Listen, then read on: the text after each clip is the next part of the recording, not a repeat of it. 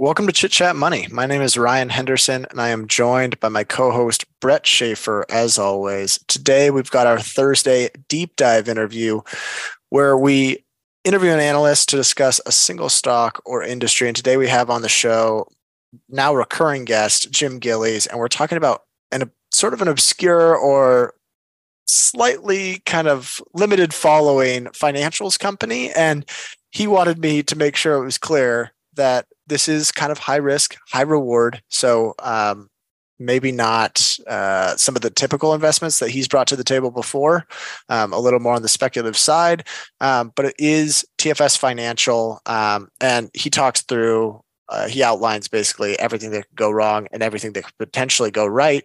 Um, but yeah, Jim's an awesome investor. We have gotten a lot of ideas from him over the years, and he's really kind of helped us grow as as investors in general. So, uh, really hope you enjoy this interview. I guess without further ado, here's our discussion with Jim Gillies. Welcome to Chit Chat Money. On this show, hosts Ryan Henderson and Brett Schafer interview industry experts and riff on the world of investing. As a quick reminder, Chit Chat Money is a CCM Media Group podcast. Ryan and Brett are also general partners at Arch Capital, and Arch Capital may have positions in the securities discussed in this podcast. Anything discussed on Chit Chat Money by Ryan or Brett or any other podcast guests is not formal advice or recommendation. Now, please enjoy this episode.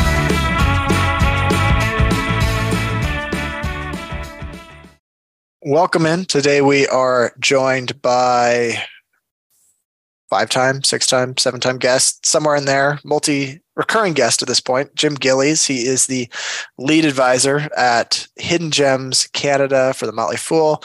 Um, if you are interested after this episode in more of uh, Jim's work, we've done a number of different episodes, including Winmark, Nelnet, who else am I forget? A petro- uh, International Petroleum.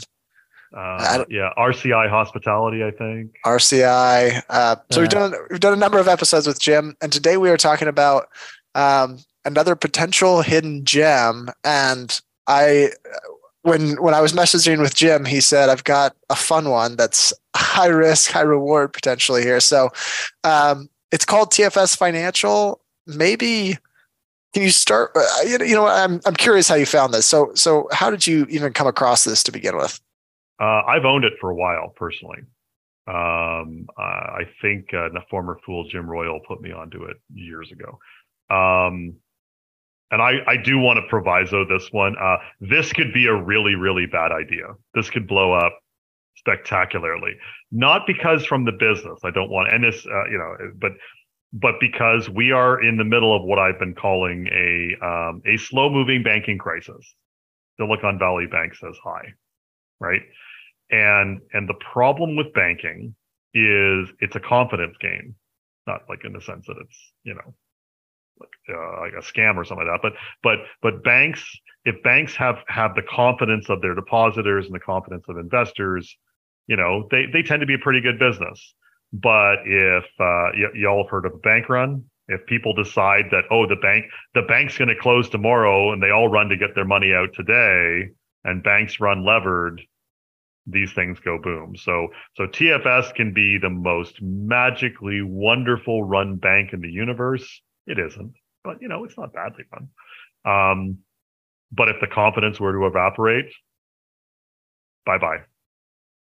So all right. just, you know, fair fair dues warning, right? You know, but they they can't all be uh, they can't all be uh, fun things like Nelnet or uh, or uh, RCI Hospitality. Yeah, you're really um, trying to drive some virality here with this episode for us, right? yeah. I, I just I just want to I want people to understand. So, and I'll, I'll put it out here, and, I, and I'll flesh in the story a little bit. Um, somebody, and it might be me, somebody has this one really wrong. Okay. So, uh, where to begin about TFS? Okay, well, so TFS. Oh, go ahead. Uh, yeah, I, I mean, I don't know. Maybe some history is important here. I know we're uh, you're going to talk about that in a second. Some history. But...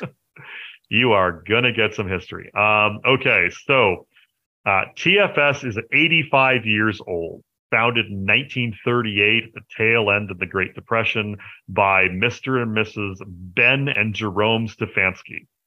Okay. Uh, they are basically collecting deposits from their Eastern European immigrant neighbors in Cleveland, Ohio.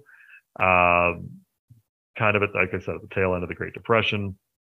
Uh, the GI Bill post World War II comes along. Like I'm literally going to give you a history. Um, the GI Bill comes along, uh, made, you know, everyone wants a house. Everyone returning from war wants a house. Interest rates are kept super low to spur that. And it's, it's a great time. It's a good time to buy a house.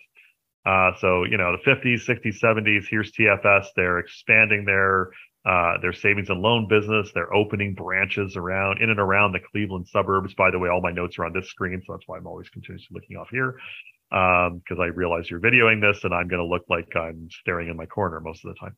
Um, but you know, basically, what they're trying to do is they're providing home mortgages for you know Clevelandites, right? Cool, great. Uh, 50 years go by, five zero.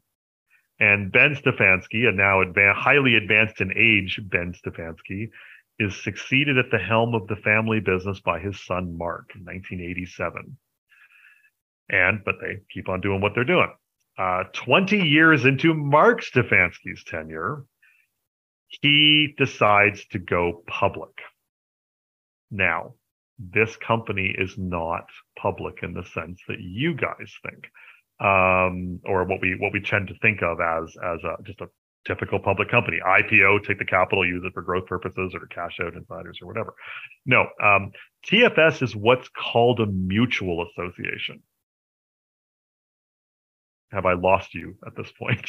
well, I think uh, there, there's a quote, maybe just to spur some more discussion on this from there. I think it was in they have it all throughout their investor relations page. It says on September 30th, 2021, approximately 81% of the holding company's outstanding shares were owned by a federally chartered mutual holding company. Mm-hmm. And they talk about the difference between book value for minority shareholders and book value for mutual owners. So I haven't seen that before. I don't think a lot of listeners have seen that before. So what's what's the difference? Well, and, and realize that is going to, if you were like say screening for financials, this one, this one looks awful or not awful, but it doesn't look great.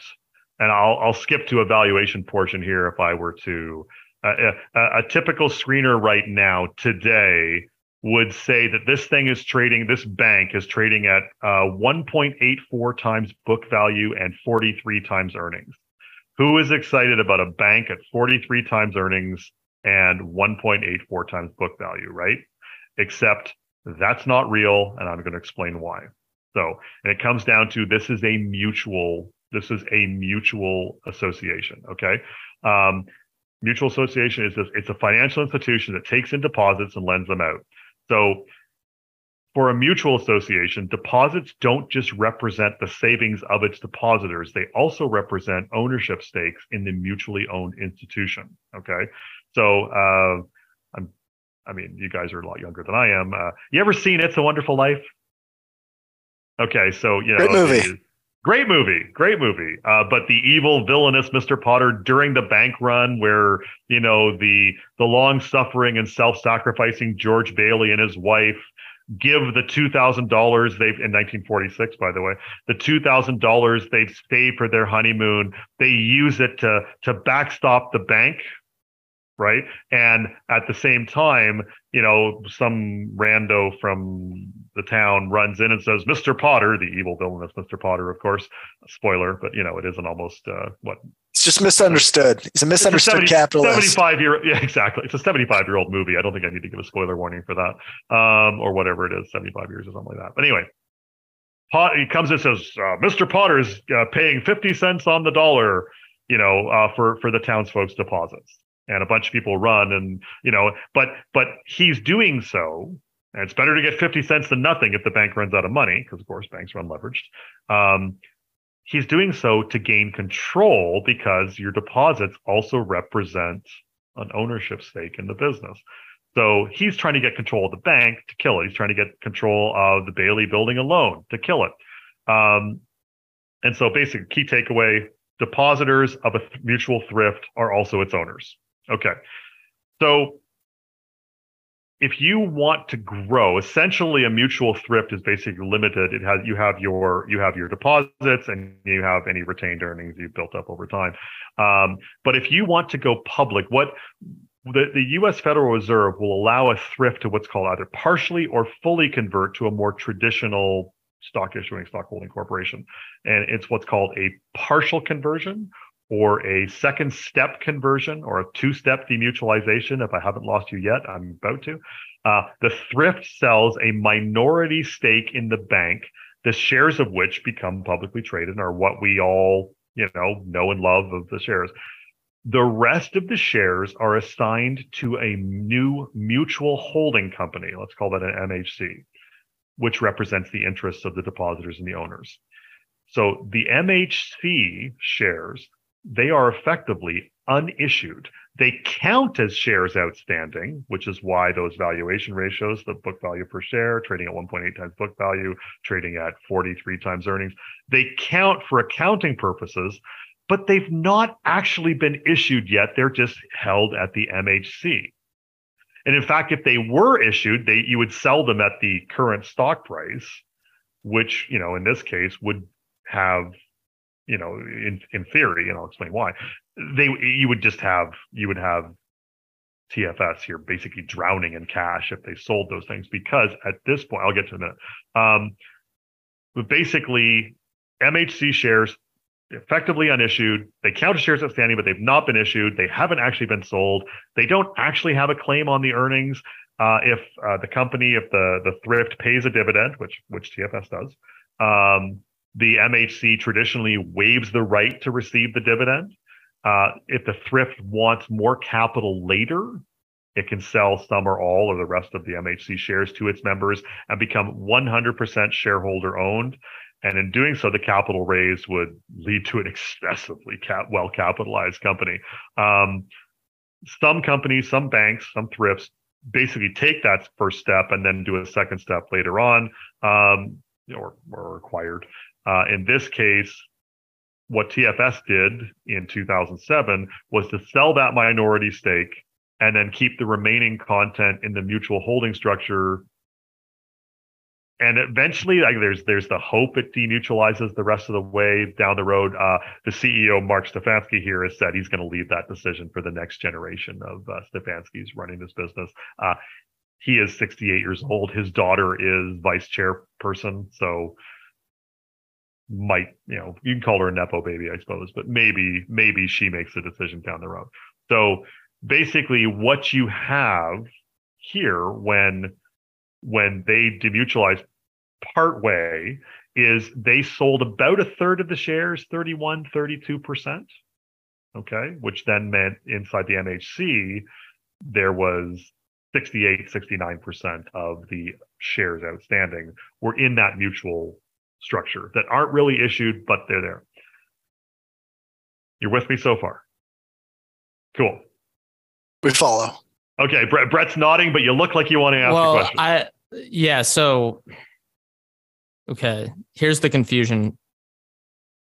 Is it dilute how dilutive is it if they get like become a whatever a normal bank or a well, normal well, publicly not, traded? right Okay, it's not. not okay. at all well because you know I, I It's not like a stock price- preferred it's not like a preferred stock that no Okay. No, okay. if, if they were to issue the rest of the shares, and by the way, so yes, they did. Uh, I've just checked my notes here. They raised about a billion in capital in that first step of demutualization in 2007.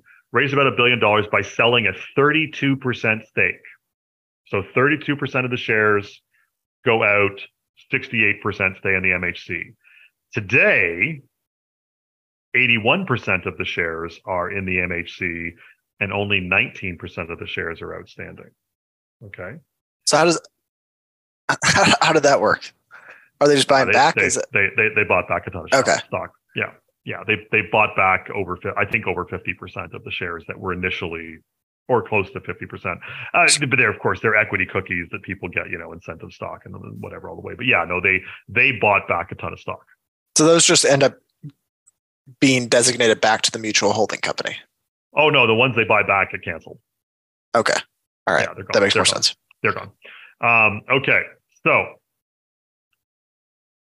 here's TFS. They're newly public.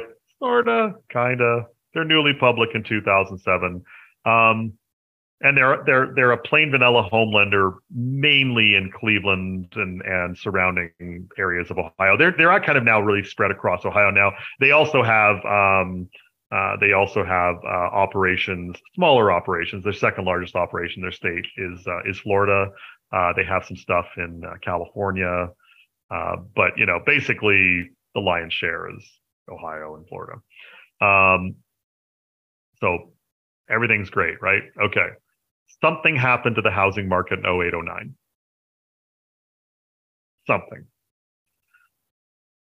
And the they didn't get in trouble the way some of their peers did, giving mortgages to anything with a pulse. But they did kind of loosen some of their underwriting. And, you know, there was some programs, uh, one of them was called Home Today, uh, that applied, and this is a direct quote, less stringent underwriting and credit risk standards. Exactly what you want to hear from a lender, right? oh, sure. Thank you. Yes, give give easy credit to people who can't pay you back. Fantastic. Um, now, the total for the Home Today program was about one, one and a half percent of the loan loan book at the time.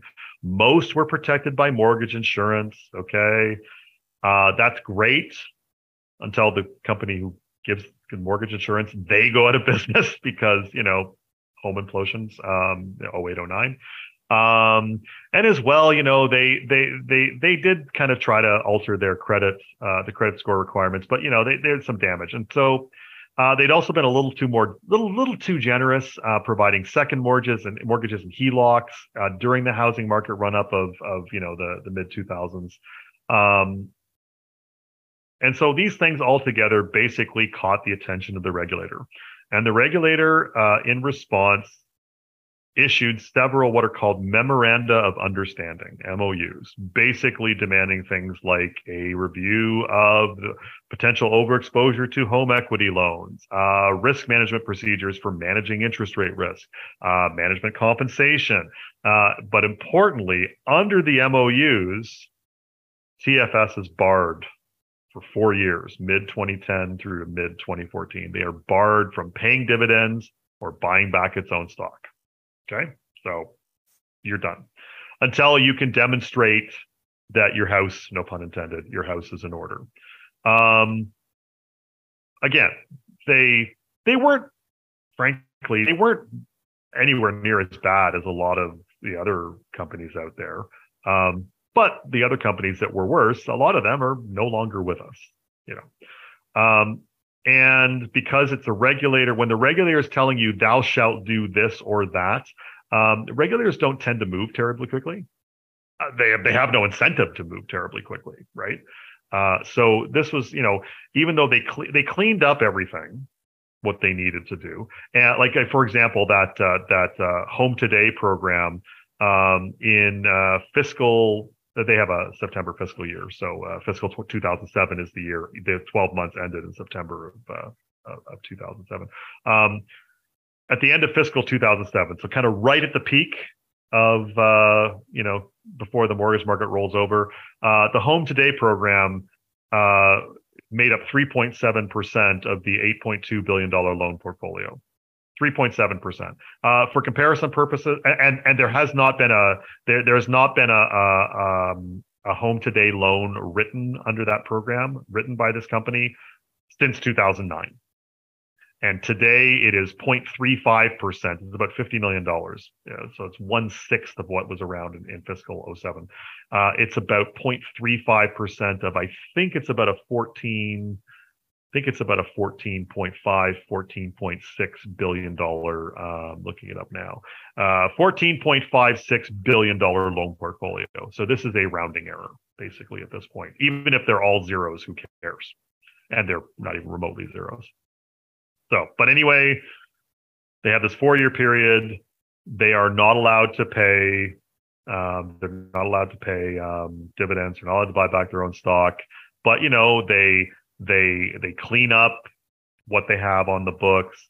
Uh, they they shore up the portfolio against interest rate risk. And they diversify geographically. That they really um, in um, again in, in fiscal 08 i think ohio was was close to three quarters of their lending uh, today it's about 53% florida was about 20% florida is actually today about 18% so it's actually lower because they've expanded in other areas so just you know get a little geographic diversification going on um, and and and they they made sure that they kind of tried to address some of the interest rate risk in case interest rates went up. I mean i know it's a quaint notion but you know sometimes they do go up. Um, and so um, basically, they, uh, I, I think they, I'm trying to look here at my numbers here. Uh, about a third, about a third of the their loans in 07 or like right before the things go boom, about a third of their loans were in variable rates or adjustable rate mortgages or just very like a HELOC, which just floats with rate rate changes in real time. Um, today, I think it's about 52 or 53 percent is in these adjustable rate products. So, and and TFS throughout this period. So now we're kind of getting into the mid-teens, 20 teens, and you know TFS is really, you know, we're like, you know, going to lift the MOUs, like you know, let's be nice, and, and and they're really signaling we are going to, you know, we are going to return capital. We've been barred from returning capital shareholders for four years. We're we're going to party when when these MOUs come off, right? We're going to go. And so it was, uh, and that happens in mid 2014 and they immediately come out with a 28 cent per share annual dividend and an aggressive buyback. Uh, so 28 cents in 2014. Uh, by the way, today the dividend is $1.13. Okay. Uh, the yield on this thing is about 9.4%. And that's and today again, on that. On that's, that. that's, that's today. Oh. T- today the yield is 9.4%, which I, do you remember that part at the very start where I said someone has this really wrong and it might be me? Um, 9.4% is the market screaming at you this dividend is going to get cut. Right? That's I mean that's let's let's let's not An earnings yield at 10 uh, at 10% is considered like, you know, people look at that and say it's this is dirt cheap. So when it's a dividend earning, yield, yeah. Yeah, especially in, in earnings at 10 times people are saying they think that the earnings are going to go down yeah, there, there there is no good story tied here. People people are not people don't think in, and, and they haven't for a while with this with this bank that uh, um, uh, CEO Stefanski. Um, I'm gonna paraphrase. What did he say? Uh, every every press release, or maybe maybe he doesn't do it anymore, but he used to. Every press release, he would like it's sunshine and blue skies for TFS Financial. Um, I don't know if he still does that but he used to a lot. And uh, I'm just here to say uh, the world does not look at TFS Financial and, and see sunshine and blue skies right now. Um, but I'm not sure. I'm not sure the market's right either, to be honest with you. Anyway, so 2014 happens, dividend comes back, and it's been aggressively raised. Buyback comes back, it's been aggressively raised. Ryan, to your earlier question, that's how you get from 32% of the shares start out as being in, uh, publicly traded than uh, after the demutualization to just shy of 19 or around 19 today. Um, they have, you know, they've really kind of stuck to their stuck to their knitting. The delinquency in the portfolio. I mean, they've they've stuck to plain vanilla mortgage lending and home house lending primarily um, I had really quick numbers here. Um, like 80, 80, over 80% of their loans are their core residential mortgage offerings. Uh, about 18.5% are HELOCs or lines of credit. Um, again, I mentioned that that one product, the Home Today stuff that got them in trouble to tw- circa 2010. That's a rounding error. Uh, they have some small construction loan exposure, less than 1%. I mean, they have really stuck to their knitting and they are they have a delinquency rate super low like they look like 85 years they they look like what a bank with 85 years of experience of just doing very plain vanilla lending. That's, that's what this looks like. Okay? So okay. So now when we eh, you know we've covered the demutualization we've covered uh you know the the history here.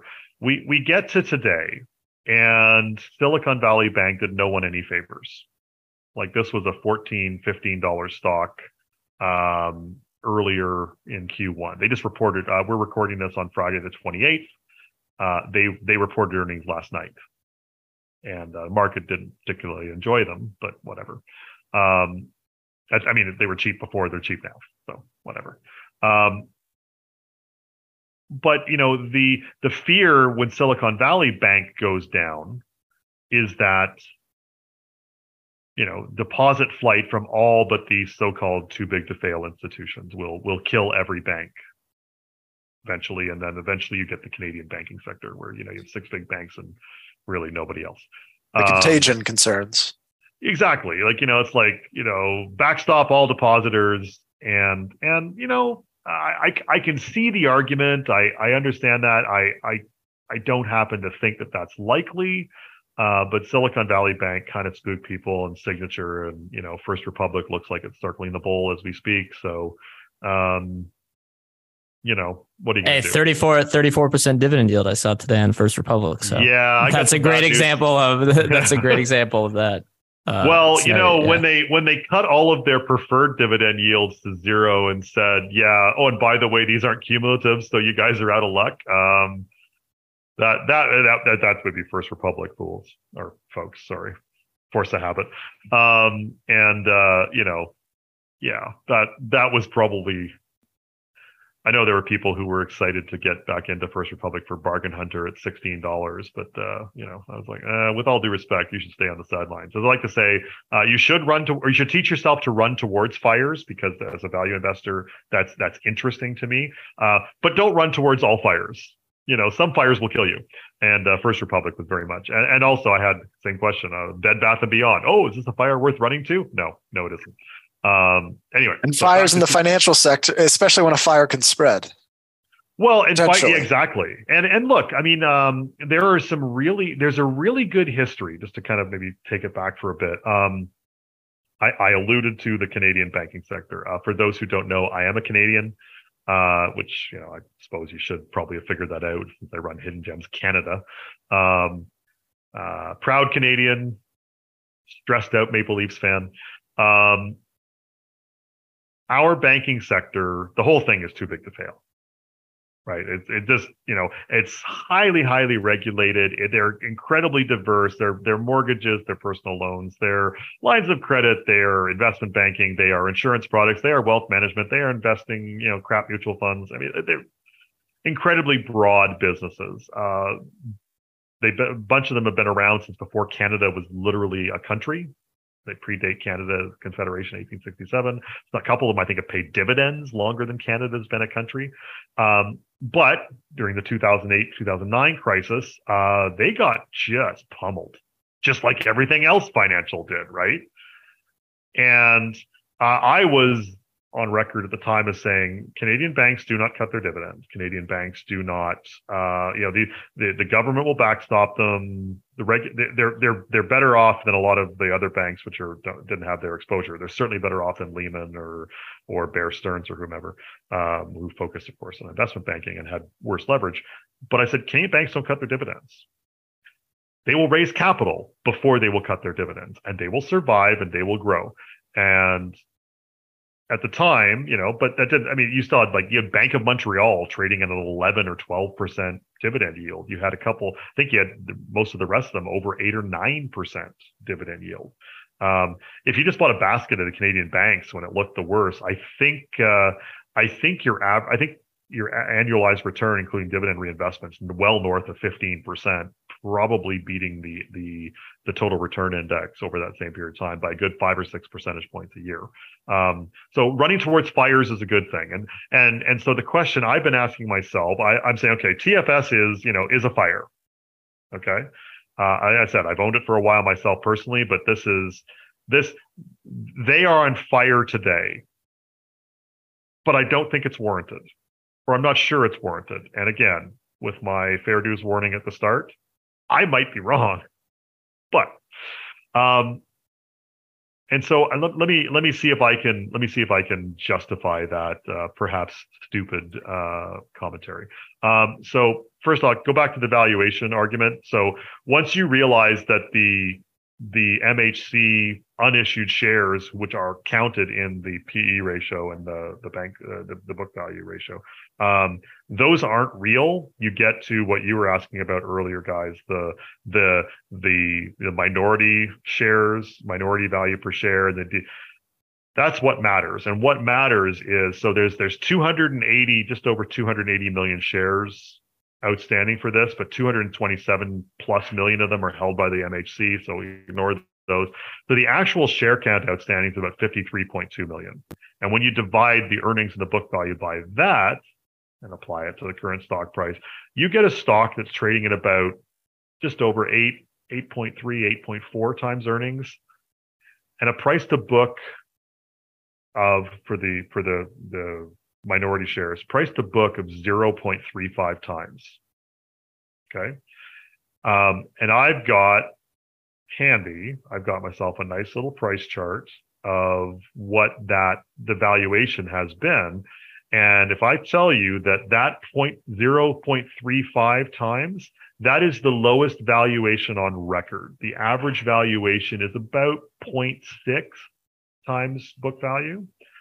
Uh, but this 0.35 is lower than the four years when they were under MOU restriction, no dividends, no buyback. It is lower than the pandemic drawdown in the first quarter of 2020 when the world was ending. You know, you guys might remember the world actually did not, in fact, end. Um, it is the lowest on, on in history.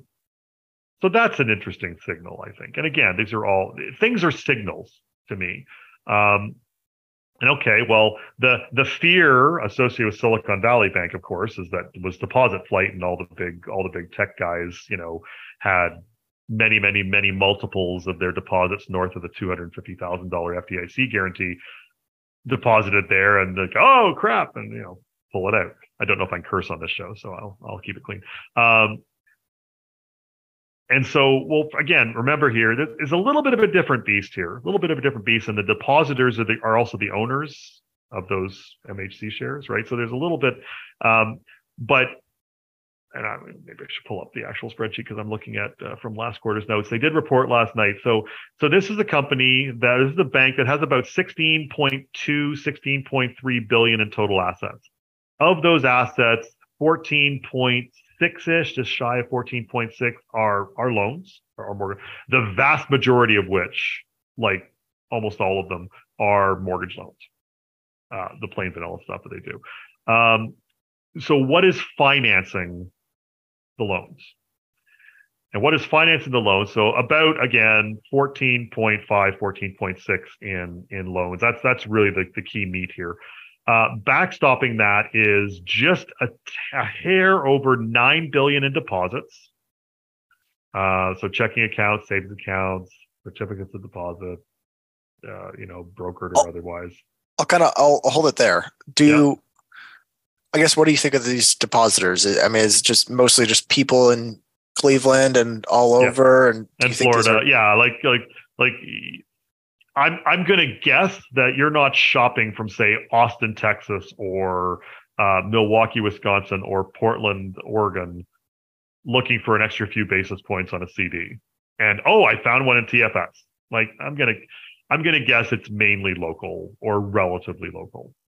And they kind of talk a little bit about that, but you know they they are very much about oh yeah we've raised deposits from our local neighborhoods to then go out into the world uh, and provide these same people mortgages and what have you. So 9 billion deposits and about five as of last night 5.2 with with the the just released um, earnings report uh, 5.2 billion in borrowings mainly from the FHLB right? So the FHLB the uh, federal federal home loan bank if you will. Um, so that is a system chartered during the Great Depression with a mission to basically provide financial institutions with products and services to assist in the financing of homes. So banks like TFS buy equity in the FHL, FHLB system and then get access to liquidity through loans and advances. They're secured by TFS's investment in FHLB's equity, as well as a blanket pledge of its mortgage portfolio. Okay. So I was a little concerned. I I I, I think if you are uh, uh, looking at bank stocks during this time, given what's happened with Silicon Valley Bank and given what's happened with FI uh, with First Republic, I, I think you have to. The first question I think has to be, are these deposits safe? Like I, I think you have to be asking that question. Um, and so I asked that question. Well, the and and and actually I took some comfort from last night's earnings report when I saw that the the deposit base at the end of December, so the end of 2022, was 9.014 billion. Okay, so 9 billion and 14 million. And then just reported last night for the quarter ended March. So, you know, uh, March 2023. So now we are now, uh, you know, Silicon Valley Bank, for those who don't remember, uh, it, it, it, went boom on March 10th. Um, so this is right in the teeth of it. Uh, a lot of the banks that I follow and look at, uh, they bottomed out on March 24th. So this is as of March 31st.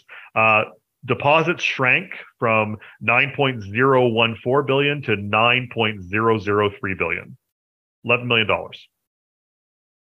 and it's at a time when people can earn more on the cash. I mean, there's there's withdrawals coming out of all sorts of banks. It's, it doesn't necessarily exactly. mean people are flooding out. Let me yeah, let me lead into that next question we have then is and I think a lot of people have this on their minds. Even anyone that's not an expert in financials knows that interest rates affect banks. How has the trend in interest rates impacted them over the last year? And what do you do you think that sets them up? Do you like are they under earning right now? Or are they over earning? Uh, I'm glad they don't have exposure to commercial real estate, and if they do, maybe let us know. But uh, interest rates, how is that affecting them, and what could it mean for the next few years? Yeah, I'm looking for my uh, for. So this uh, the most recent. I thought I had that. There we go. Um, so this this recent um, most recent earnings report. Um, so because of the speed of interest rate hikes, right? The fastest ever. Um, that is hurting a lot of banks. I think it's hurting all banks. Uh, it, it, it was most pronounced at Silicon Valley Bank because they had themselves billions of dollars, I think 90 odd billion in face value or, or purported value, 90 odd billion of, um, of, um, and I, I promise I'm going to get TFS, but they had 90 odd billion of held to maturity long dated um, low interest paying mortgage securities essentially that they couldn't sell, which had a value. I think it had like a, something like a $16 billion, you know, mark to market loss. But because they weren't selling it because they called it held to maturity, they didn't have to take that loss. But the $16 billion quotational loss is interesting because that's basically also equal to what their, what their equity was. Uh, you know, so you know, if they sold one of them, they have to remark the book, and then we call that, you know, the, the word we use is insolvent, um, which is not a good word for banks. Um, so with TFS here, um, they are not unaware of interest rate risk, and the risk there is they've got a bunch of mortgages issued previously during the time of zero interest rates and but you know to keep competitive they now have to pay a higher rate an ever higher rate on what they what they are um what they're what they're taking in from depositors. Uh you know and and look again they got about they're getting of their of their 14 plus billion in um funding 9 billion of its depositors 5.3 is from the FHLB uh, that that is uh, they've got that swapped out with an interest rate swap, so that's largely fixed. So they should be good there. Uh, uh FHLB. Yeah. So FHLB. Okay. Did I did I transpose some of those? No, no. I was just uh, making sure that like yeah, they they swap they swap out their interest rate risk where they can. Uh, you you you can't really do it when you're borrowing from you know or I you know I've got I've got ten thousand dollars in a checking account and whatever. Like I'm not gonna uh, they're they're not gonna they're not gonna swap out on on individual accounts, but they do they do make some use of swaps for interest rate management purposes. But right. but but you know, Brett, to your point, it, it is getting a little crimped here. So the um, uh, the the most recent quarter or uh, the for the first quarter of um, the first quarter of this fiscal year, fiscal 23, um, interest on earning assets was 3.6%. Interest on liabilities was 1.85%. So the interest rate spread was 1.75. The net interest margin was about 1.95%. Uh, this latest quarter, they've just they've just brought out interest on earning assets 3.79, so it's up about it's up about almost 20 basis points. But on the interest earning liabilities at 2.23, it's up uh, over 40 or almost 40, sorry, 38 basis points. Um, so the interest rate spread has fallen from 1.75 to 1.56. The net interest margin has fallen from 1.95 to 1.78. So there has been an impact from the the rapid interest rates hikes. Uh, this and this may in fact get worse in the next few quarters. It may not, uh, but but what they have again is is uh, to combat that. So first off, any new any new lending they're doing, especially a fixed rate mortgage, obviously those any new lending is now at higher rates we understand that rates have gone up. So, you know, the, the days of the, you know, the 2.5% mortgage are probably done for a while. Uh, the other thing is of their loan book, as mentioned, about 52%, just I think it's slightly over 48% is in fixed rate loans. So if we loaned out uh, super low, well, also there's there's 15 and 20 year loans on the books here, right? From, from previously issued, there. so those are much higher. But the the stuff the stuff that they lent out at super low rates, that's just got to it's got to work its way through, and those are paying what they're paying. Probably not a lot of people refinancing their mortgages right now but yet the depositors and and the borrowings those rates are going up so that that's going to pinch a little bit and it has been pinching a little bit i think an all-time low valuation in the history of the company as public i think that's probably factored in a little bit but whatever um, and so the other thing though is 52% of their loan book is variable or adjustable rate mortgages. So the variable stuff is just floating as so rates have been going up now, those have been going up now. Period, full stop. Um, adjustable rate mortgages, there's a certain amount. I think they pretty much all adjust over the next five years. I don't have that open really quickly. I don't think. Um, yeah, I'd probably just be guessing, but here I'll I'll do a I'll do a search for arms just for fun. Um, yeah, okay. So as of there we go. Uh, as of the end of fiscal 2022, so the the the year ended um, September 30th, 2022. Um, the the uh, adjustable rate mortgages. So again, not the variable stuff. The just the adjustable rate mortgages made up a total of 4.7 billion of the of the of the loan book, uh, which is I think ballpark just over a third.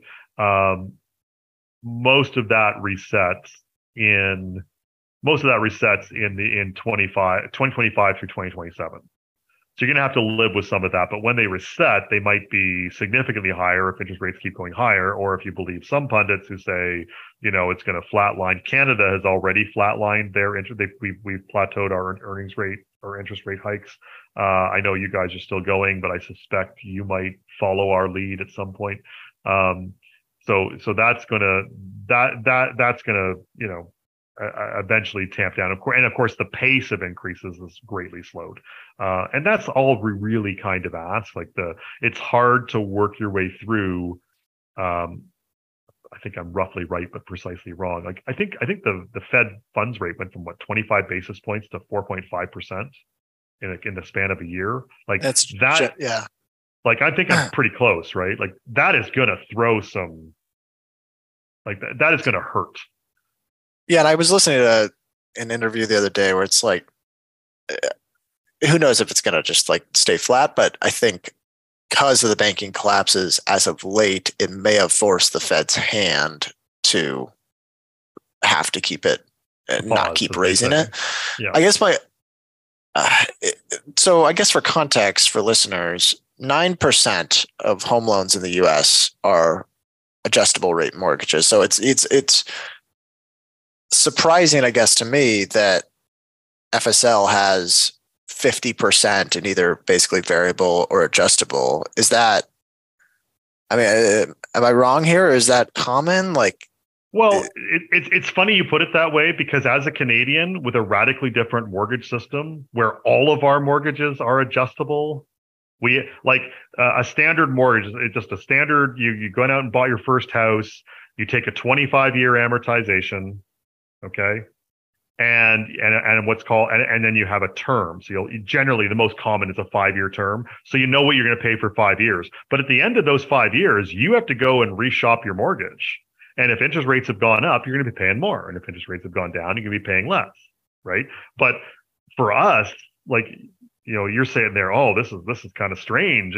Uh, I I would humbly submit to you, to my American friends that uh, you guys don't know how good you got it. The rest of the world deals with this all the time.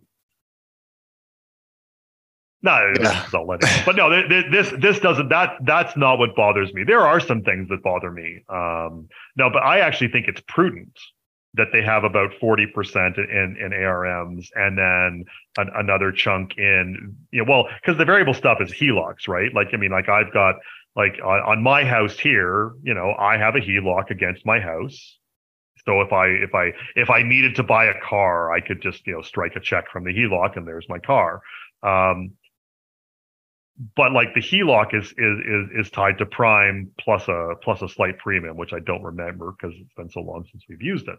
But let's say it's let's say it's prime plus one percent. Well, when when the prime rate was you know flirting with zero, uh, you know we might have been paying I don't know two and a half percent for the HELOC.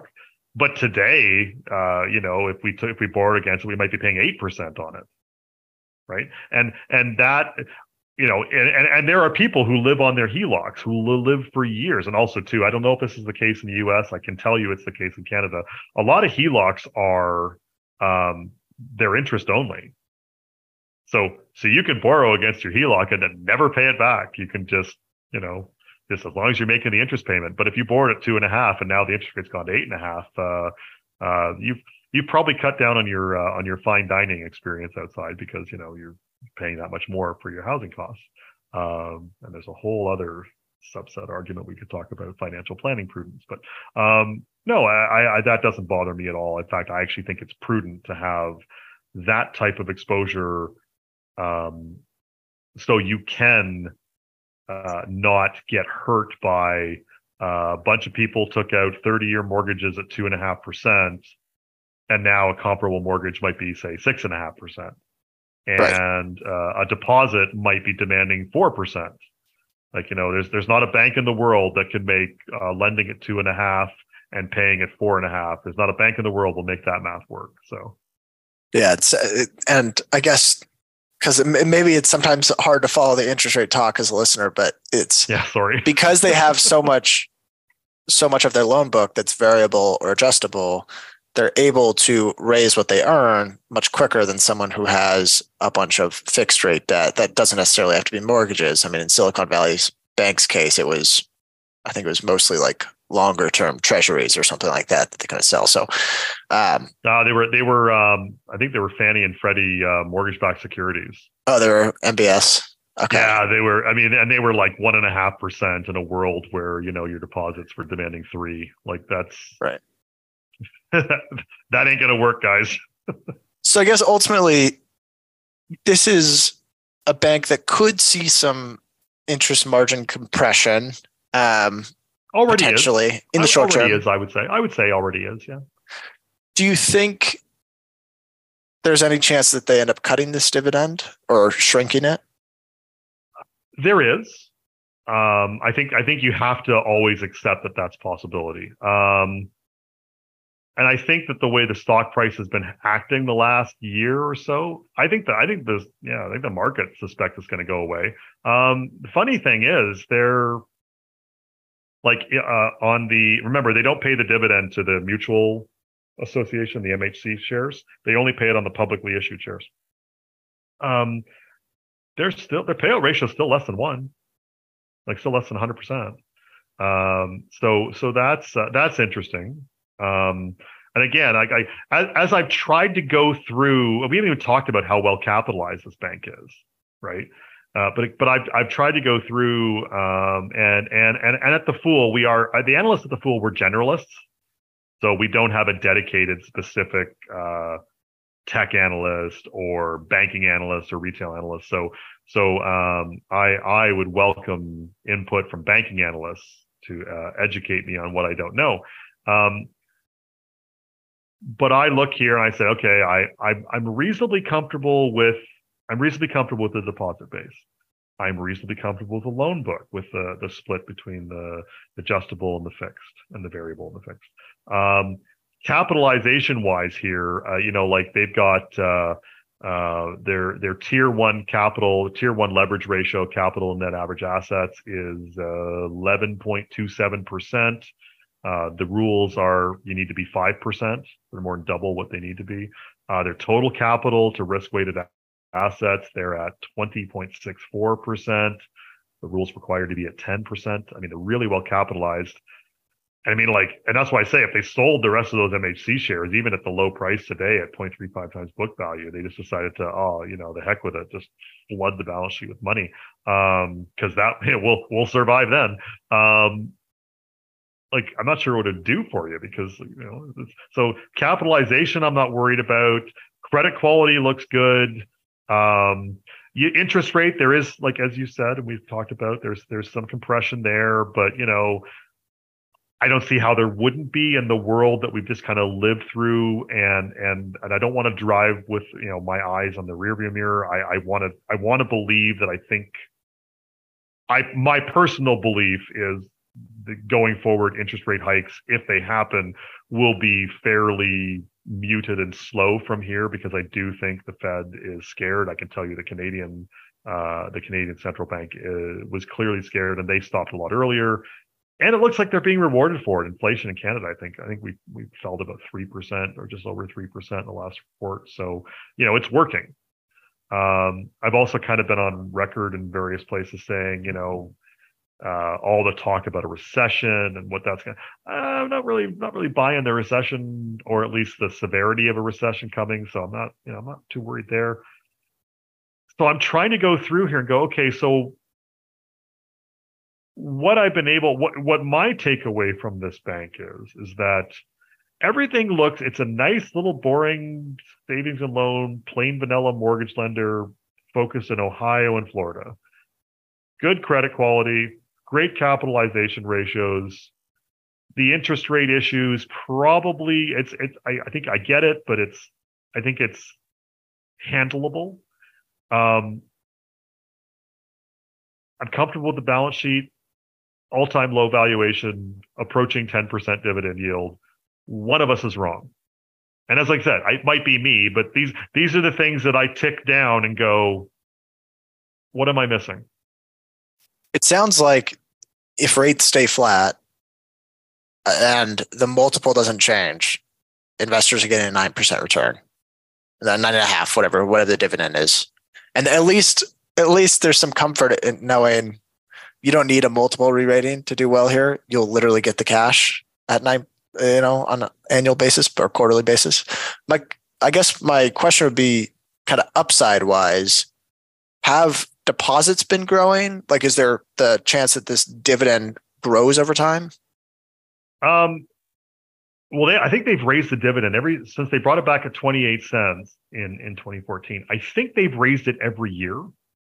Um, now, not all raises are equal, of course. Uh, I think they raised this year to a dollar thirteen from a dollar twelve. They might have they made a pause the raises during pandemic. I, I don't have that sheet up in front of me, and I'm not going to bother looking for it. You all can look it up. Um, you know, go, going from a dollar twelve to a dollar thirteen just to say you raise the dividend, eh, that doesn't impress me too much. But you know, but the fact is, you know, the, the dividend is, as you say, still being paid.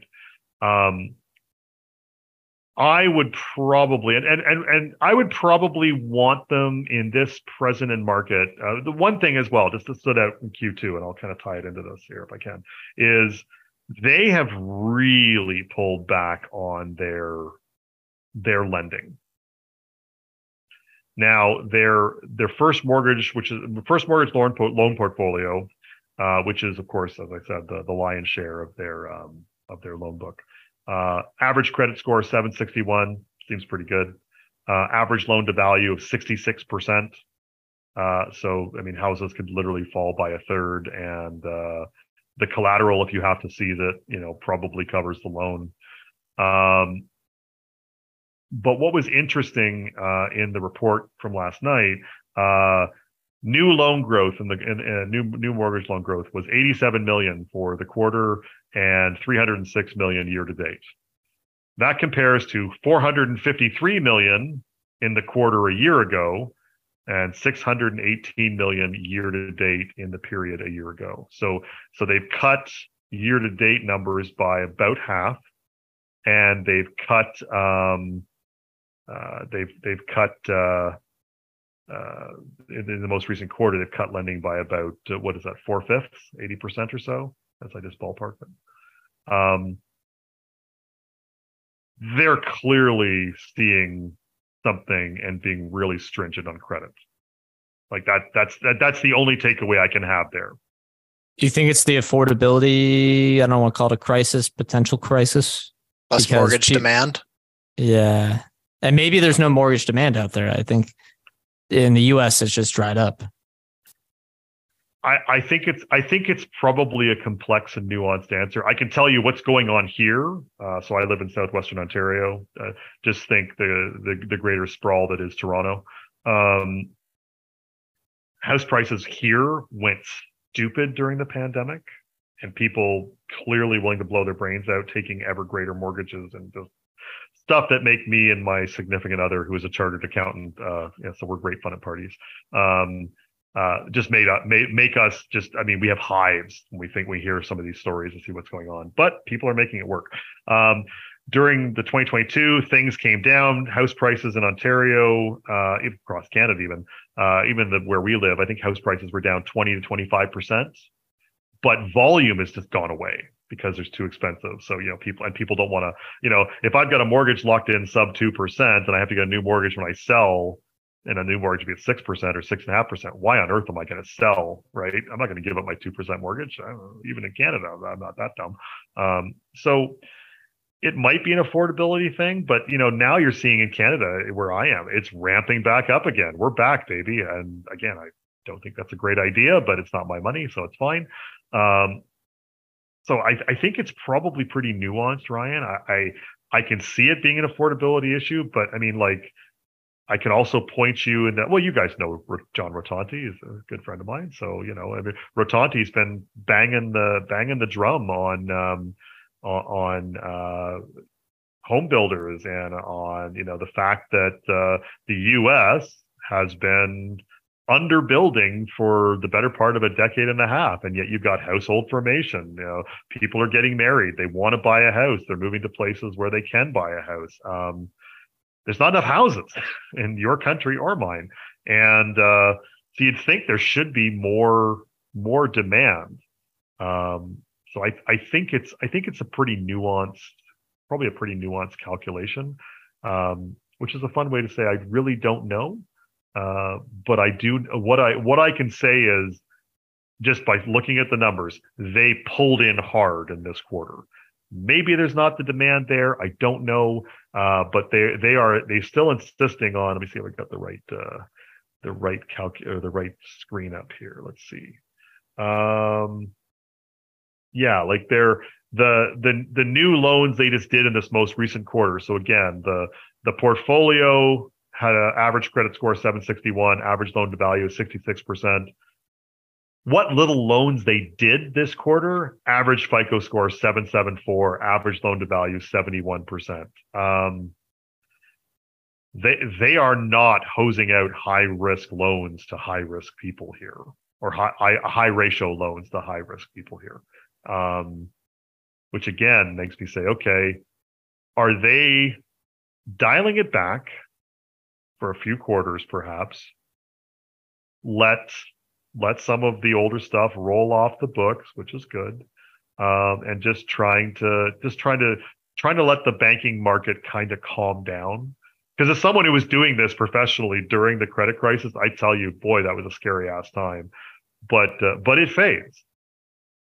You know, it fades. People forget, and then of course they go commit the same they go commit the same problems that they had the last time. Uh, so I, I I am I am watching that. I'm I am not thinking you're going to get a great capital return from here anytime soon. So yeah, the the dividend is probably all you're going to get for a while, folks. Um, but I also, uh, you know, if if all of the positive and the conservative things that I think I see here, uh, I I don't know why this thing couldn't get back to a historical average level, say 0.55, 0.6 times uh, the book value, the the just the you know the publicly traded book value, and, and just for just for a comparison of that, as I flip sheets yet again, um, you know, like if, uh, 0.55 times book value, you know, would uh, hang on here would give you a $19 stock price. You know, stock price is 12 today. So, and then, and then what, what if you got more? Like, what if it actually went higher than, you know, higher than uh, just the long run average? Yeah, multiple, any multiple expansion would be kind of cherries on top uh, of already a pretty strong dividend. I think that there's also the upside that maybe eventually they do go go through with the second stage and go right to. Uh, you wouldn't want to do it at this low price if you didn't have to, um, or you know the the U.S. banking sector. What was there like twenty five or thirty thousand banks a century ago, and now there's four thousand. Like the the that that number the, the ones that are gone from that number went somewhere a lot of them were acquired, and a lot of these small thrifts and whatever they they do ultimately get acquired. Um, I can't see Stefanski selling at this low valuation, but it wouldn't uh, it wouldn't shock me uh, to see this one eventually gobbled up by some by a larger entity. All right, I think that's all the questions we have. Unless, do, do you think there's anything else to add, or do you think we covered it well, Jim? Uh, I I hope I've I hope I've covered it reasonably well. Uh, again, I welcome the banking analysts out there to come tell me what I'm missing. Um, uh, and uh, you know, I I I hope this continues my streak of at least bringing interesting names. Um, They've all been winners. They've all been winners. So well, I'm, I'm gonna I'm gonna try to go against you. I'm gonna try to take myself down, I guess. Um, we'll see. All right. Well, that is going to do it then. We want to remind listeners that Brett and I are not financial advisors. Anything we say or discuss here on Chit Chat Money is not formal advice or recommendation. We are, however, general partners at Arch Capital, so clients may have positions in the securities discussed in this podcast. Thank you all for listening. Thank you, Jim, for coming on again, and we'll see you all next time.